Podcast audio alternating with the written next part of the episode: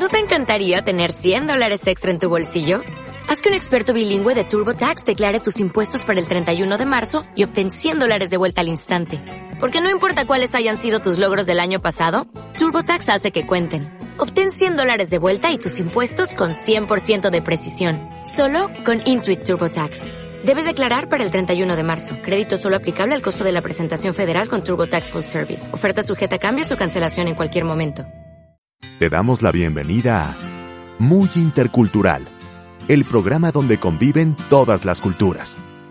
Si vives, trabajas o estudias en un país distinto al que naciste, tienes una pareja de otra cultura o sientes atracción por conocer otros países, tradiciones y formas de ver la vida, este es tu programa. Comenzamos. Muy intercultural. Y bienvenidos a Muy Intercultural. Soy Klaus Salcedo y les agradezco de todo corazón que me acompañen en otro episodio más. Recuerden que pueden acceder a más artículos sobre el mundo de la expatriación, relaciones a distancia y multiculturales en el blog de muyintercultural.com. El día de hoy vamos a hablar de un tema que sé que a muchos expats impacta en su vida diaria, pues no solo tienen que adaptarse a un país distinto, sino estar aprendiendo y adquiriendo un nuevo idioma. Así que el episodio de hoy les viene como anillo al dedo. Voy a entrevistar a Berenice Martínez. Ella es perito traductor autorizado por el Consejo de la Judicatura Federal aquí en México. Tiene dominio de cuatro idiomas, pero habla siete. Tiene una maestría en traducción especializada por la Universidad de Córdoba en España, maestría en International Affairs por el Graduate Institute of International Studies and Development de la Universidad de Ginebra y es licenciada en Relaciones Internacionales por la Universidad de las Américas Puebla. Y por si fuera poco, ha estado viviendo en varios países como Japón, Suiza, Francia, Alemania, Sudáfrica y España. Bueno, pues sin más preámbulo, vamos con la entrevista. Bienvenida Berenice a Muy Intercultural. ¿Cómo te encuentras? Hola Clau, te agradezco muchísimo por haberme invitado. Estoy muy, muy contenta de estar aquí. Qué bueno, Berenice. Gracias a ti por tu tiempo, por tu espacio y por compartirnos un poquito sobre una de tus especialidades. Perfecto.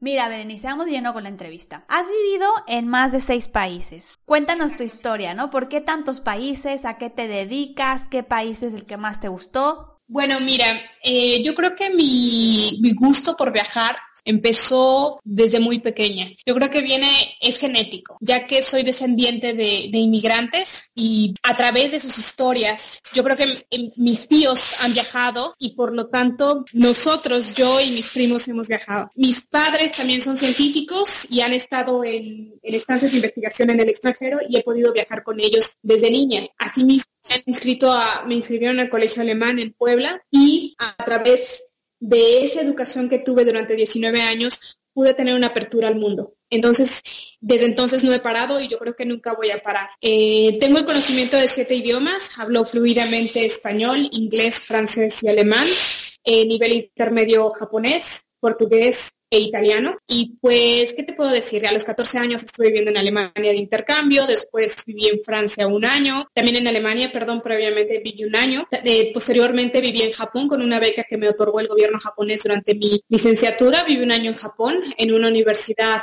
eh, claro, japonesa, donde yo era la única occidental. Posteriormente fui a vivir a Suiza, a hacer una maestría de dos años a un instituto muy, muy prestigioso, donde aplicaron 250 eh, alumnos solamente aceptaron a 40 durante, en la clase y de los cuales dos éramos latinoamericanos. Y bueno, posteriormente, pues, ¿qué te diré? Me casé con un sudafricano y he vivido también un, tiempo en Sudáfrica.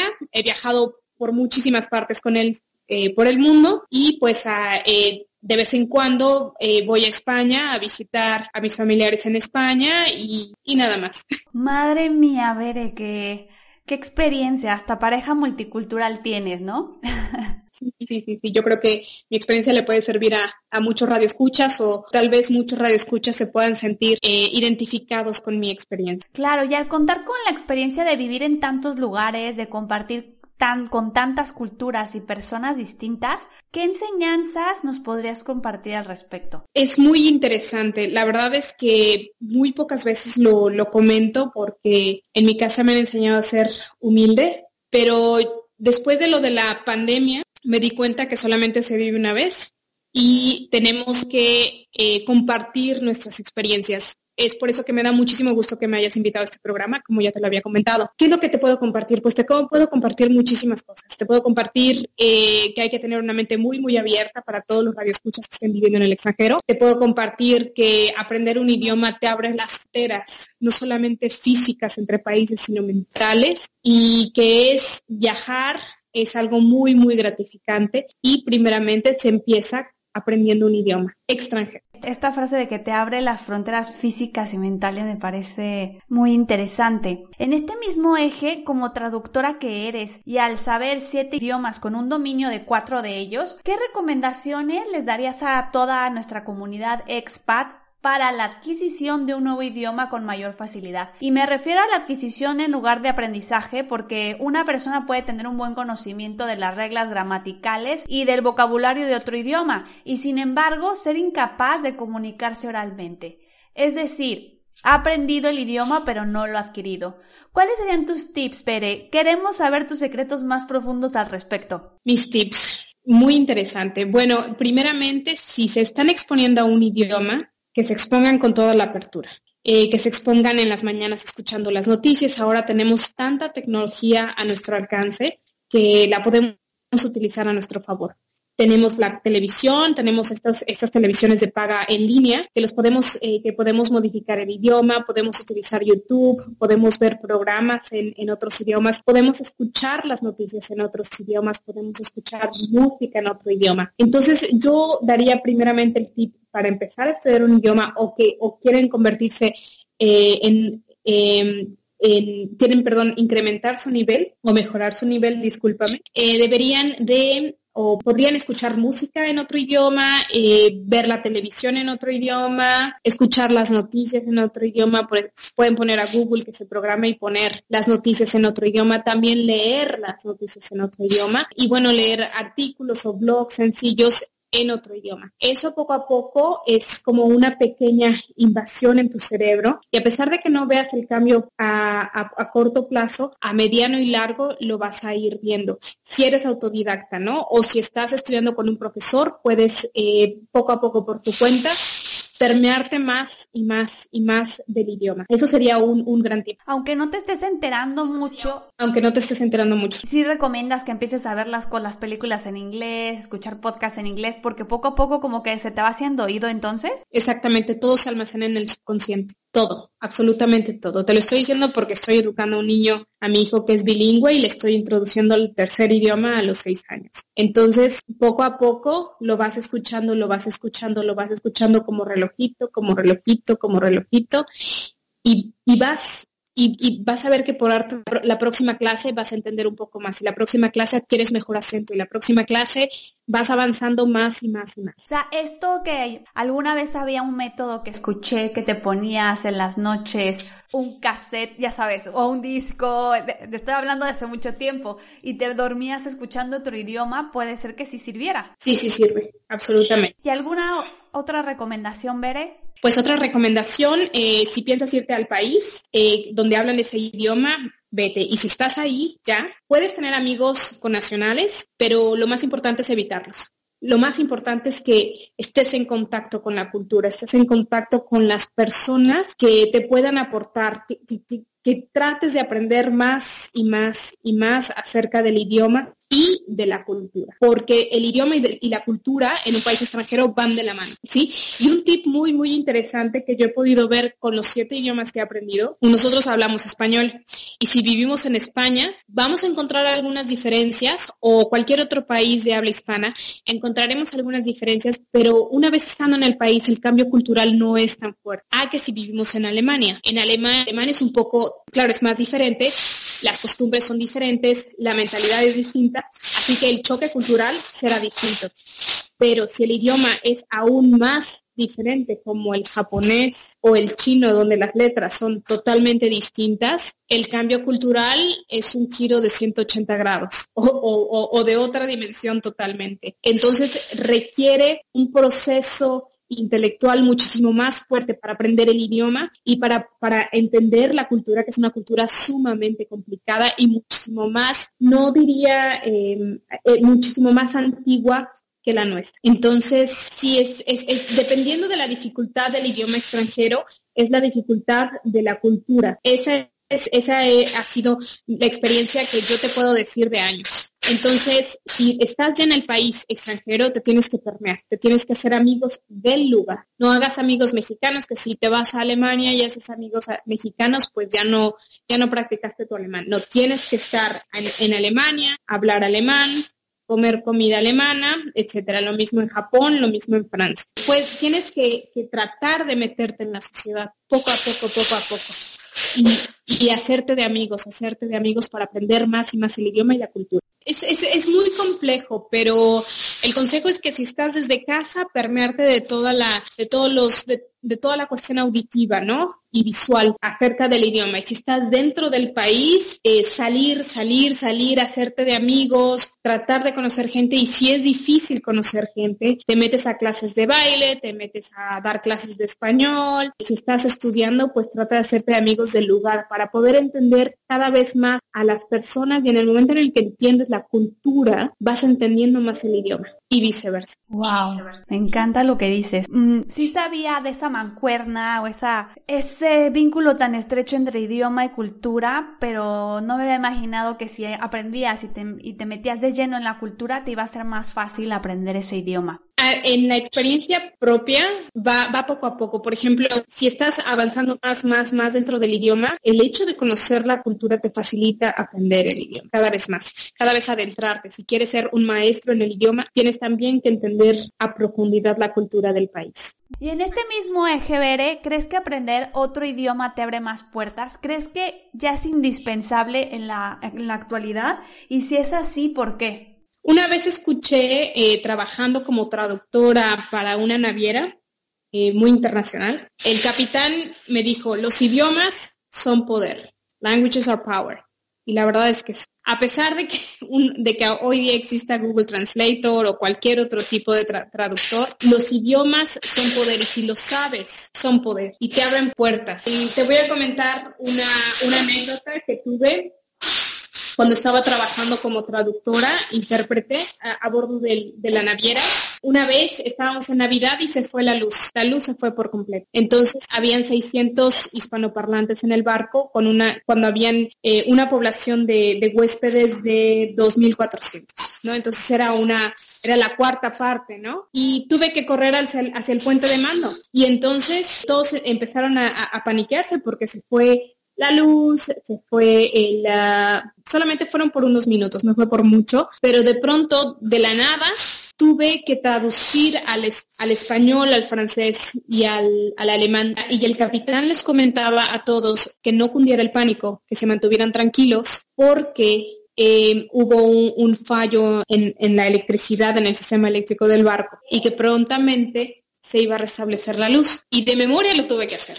Entonces ahí fue cuando realmente me di cuenta que los idiomas son poder. Claro. Y más en, en situaciones de, de sobrevivencia, ¿no? Exactamente, de sobrevivencia. Claro que después, a la media hora, regresó la luz, se botó un switch y listo, ¿no?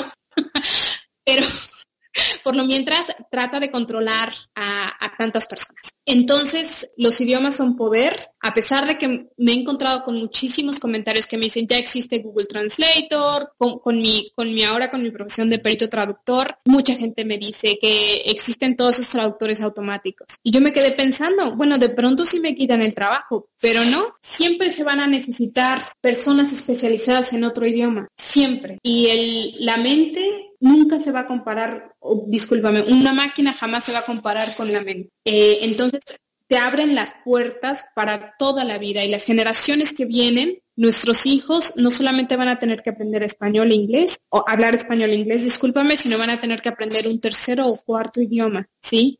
Porque el mundo cada vez está más y más globalizado. Entonces, realmente son poder. Los idiomas son poder y te abren las puertas para muchísimas, muchísimas cosas inimaginables.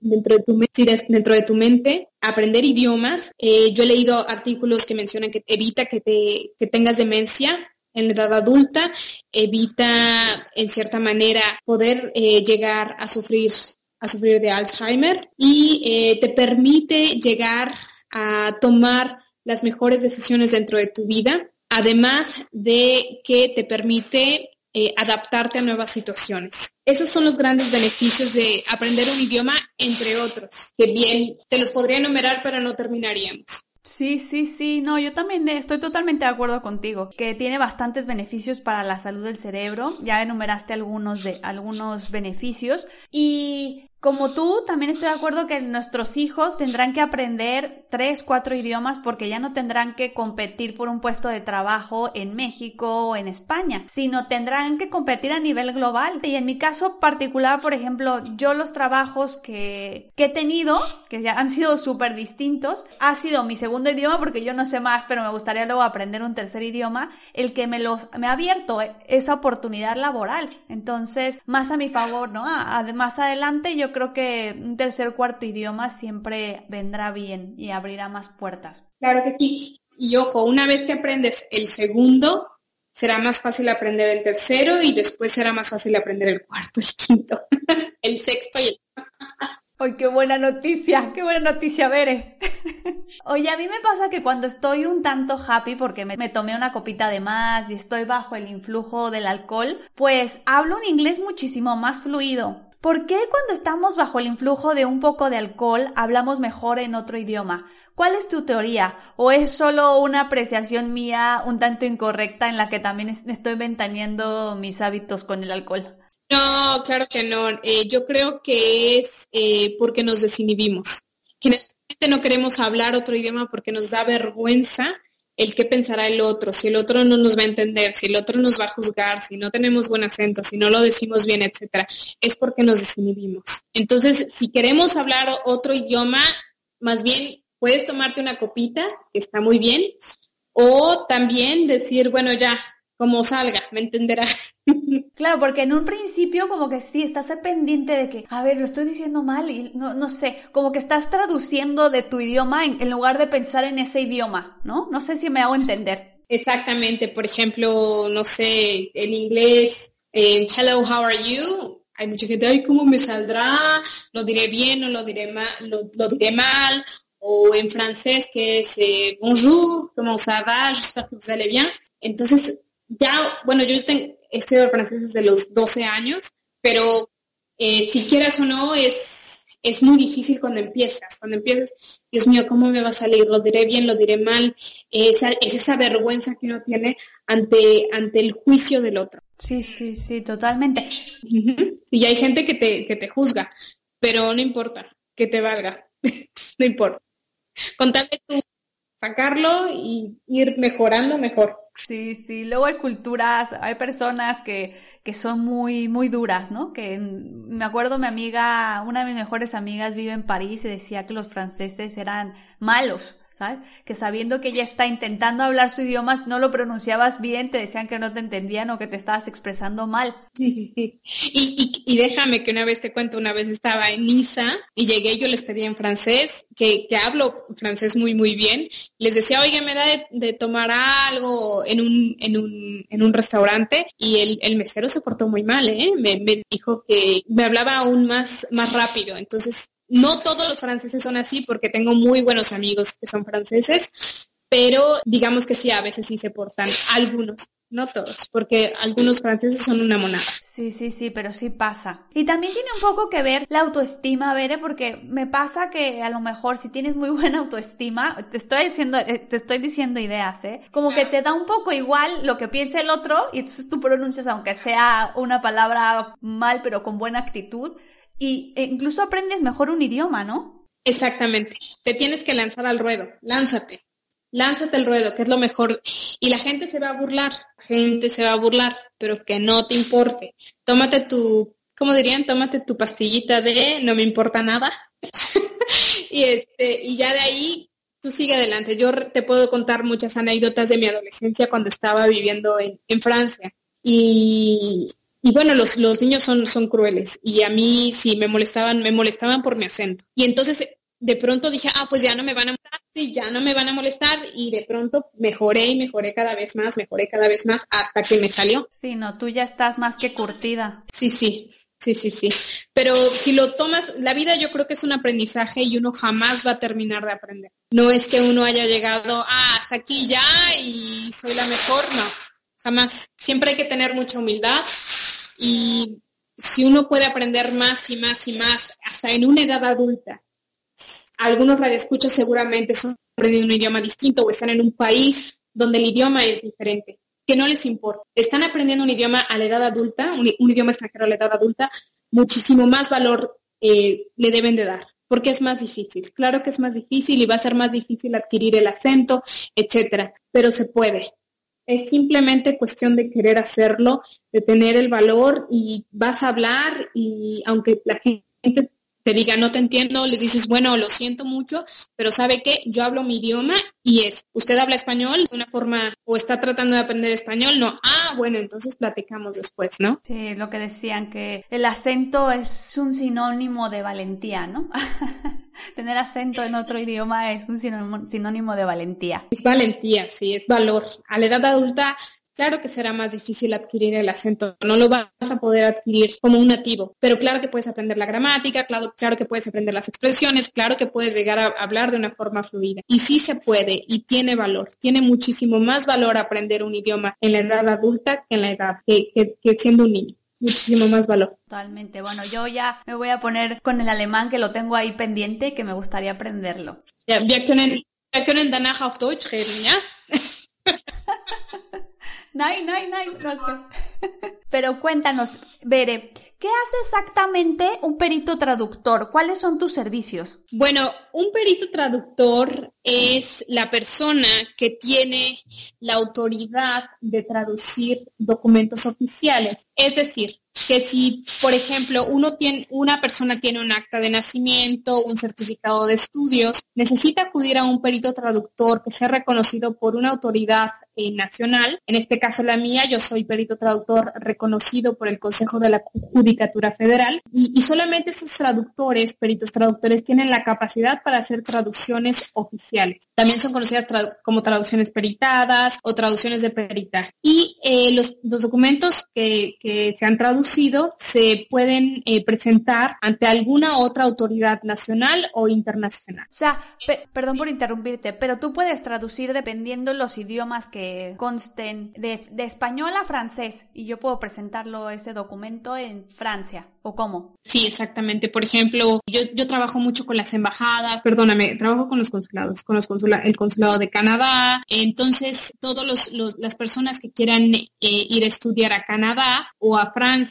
vienen conmigo, yo traduzco sus documentos y ellos los presentan ante eh, universidades, a la, embajada, también trabajo mucho con el, consulado de Australia, mm. entonces todas estas personas llegan a mí y yo les hago las traducciones y ellos presentan sus documentos. Así, así como personas que han vivido en Australia y se vienen a México, quieren que les traduzca sus documentos, también lo puedo hacer de inglés a español o del francés al español. No necesitamos contactarte solo a través de una embajada, sino también a, nivel particular también prestas tus servicios, ¿no? Claro que sí, este, con muchísimo gusto te lo puedo hacer. ¿Y podrías pasarnos toda tu información de contacto por si alguien tiene interés en contactarte? Claro que sí, puedo dejar mi página web, es eh, Perito Traductor B de Berenice, M de Martínez, G de González, o sea, Perito Traductor bmg.com. Ahí me pueden encontrar. Y no, y, Berenice también tiene un blog súper interesante en el que, además de desglosar un poco lo que hace, también abarca un poco sobre la vida de, extranjeros, de expats, de todo esto, ¿no, Bere? Nuevamente, hablando de la pandemia y reflexionando hacia, acerca de la vida y viendo todos los chicos que vienen conmigo y que se quieren ir a estudiar al extranjero, me vino la, idea de eh, mencionarles, eh, o bueno, discúlpame, de crear un blog y mencionárselos. creé un blog con diversos autores, es más, más bien es un, es un trabajo en equipo, donde queremos expresarles o compartirles a, los, a las nuevas generaciones de mexicanos que quieran vivir en el extranjero por una temporada o, a largo plazo, las experiencias que puedan llegar a tener. Entonces, una cosa es irse con, las ilusiones y otra cosa es la realidad ¿no? Tenemos eh, artículos muy, muy interesantes eh, de au tenemos artículos interesantes de, chicas que se fueron a estudiar a Estados Unidos, eh, también muchos consejos para, poder irse a estudiar al extranjero un posgrado o de intercambio, de cómo obtener becas, etcétera. Entonces, de los, de los de los esfuerzos intelectuales y emocionales que uno tiene que vivir cuando uno va al extranjero. Es algo como muy similar a lo que tú haces, pero un poco distinto. Claro, sí, más enfocado como esa parte estudiantil, académica, universitaria, ¿no? Exactamente. Es como, como, como comentarles a todos, mira, esto ha pasado, eh, esto, les, esto le pasó a esta persona, puedes hacer esto, o cosas así, para que los chicos se vayan eh, permeando de qué es lo que van a llegar a vivir. Porque yo me acuerdo cuando, cuando me fui a estudiar la maestría o cuando me fui de intercambio a Japón, realmente no sabían, los blogs no existían. o no se sabían mucho, entonces uno tenía que hablar con otras personas para que te dijeran, ¿no? Contactos. Pero bueno, eh, es, es importante tenerlo a la mano utilizando estas herramientas eh, tan maravillosas como lo son el Internet. Ay, no, aplaudo tu iniciativa de tener este blog y pues Berenice, no me queda nada más que agradecerte por todas tus recomendaciones y consejos para adquirir otro idioma. Seguro que a más de un expat o emigrante le va a ser de gran utilidad para su vida en otro país. Claro que sí, y está, es, público y nació eh, con un motivo totalmente altruista. Totalmente, Bere. Pues yo les diría a todos los expats y emigrantes que intenten no solo aprender un idioma, sino que lo vean como una manera de ver y pensar la vida distinta. Como dice la periodista americana Flora Lewis, aprender otro idioma no es solamente aprender palabras diferentes para las mismas cosas, sino aprender otra manera de pensar acerca de las cosas. Exactamente, me encantó. ¿Alguna reflexión para despedirte, Bere?